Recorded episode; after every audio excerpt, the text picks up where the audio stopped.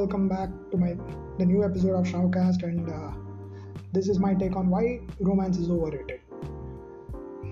I know this is a real controversial topic, and some of you might even piss on me, and some of you will agree with me. And so let me tell you something. This is an opinion video, just like everyone, uh, just like every other episode, and and it, it's a self-help video too. If people would like to take the advice, let them and people can disagree too. They, they can feel free to so during the prehistoric times there was no no such thing as romance. It's all natural selection. The one with the highest physical strength all always gets the food always becomes a provider becomes the what you call the alpha male. And the weakest is always the undesirable. And now we head head to the medieval times and when and then we see how woman is just a property as just a you know a property of the rival king. Basically how you sign a contract with the rival king saying i'm going to marry your daughter and stop of the war the war. It's just like how you have the, the lands and stuff. So basically getting a partner is like a sign of dominance at that time. But our movie is over it in such an extent that and it, it's a love story which is uh, between the king and the queen or the prince and the princess. So it brings me to our modern day romance, which is which is just based based on lust and based on com- compatibility.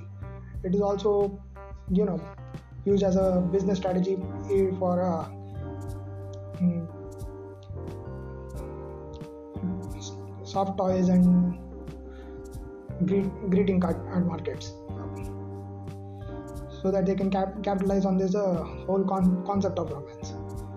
Also valentine's day.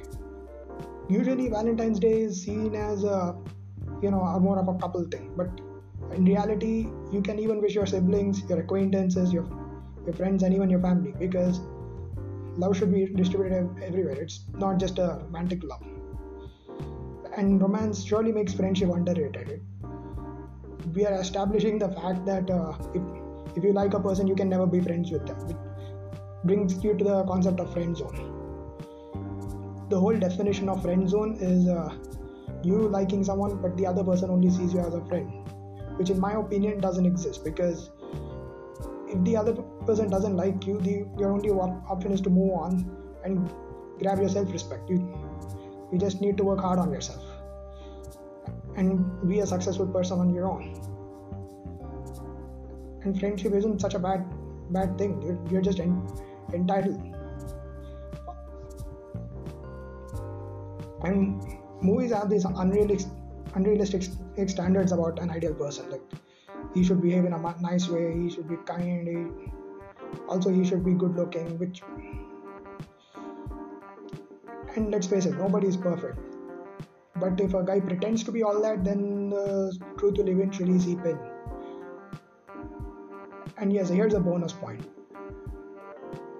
Mm, i've seen teenagers and uh, people from the early 20s get getting into a relationship and not telling your parent parents about it. So you shouldn't even call it a relationship. Because with relationship what does a relationship include? Friends family and if you don't tell about them you should call it as dating. And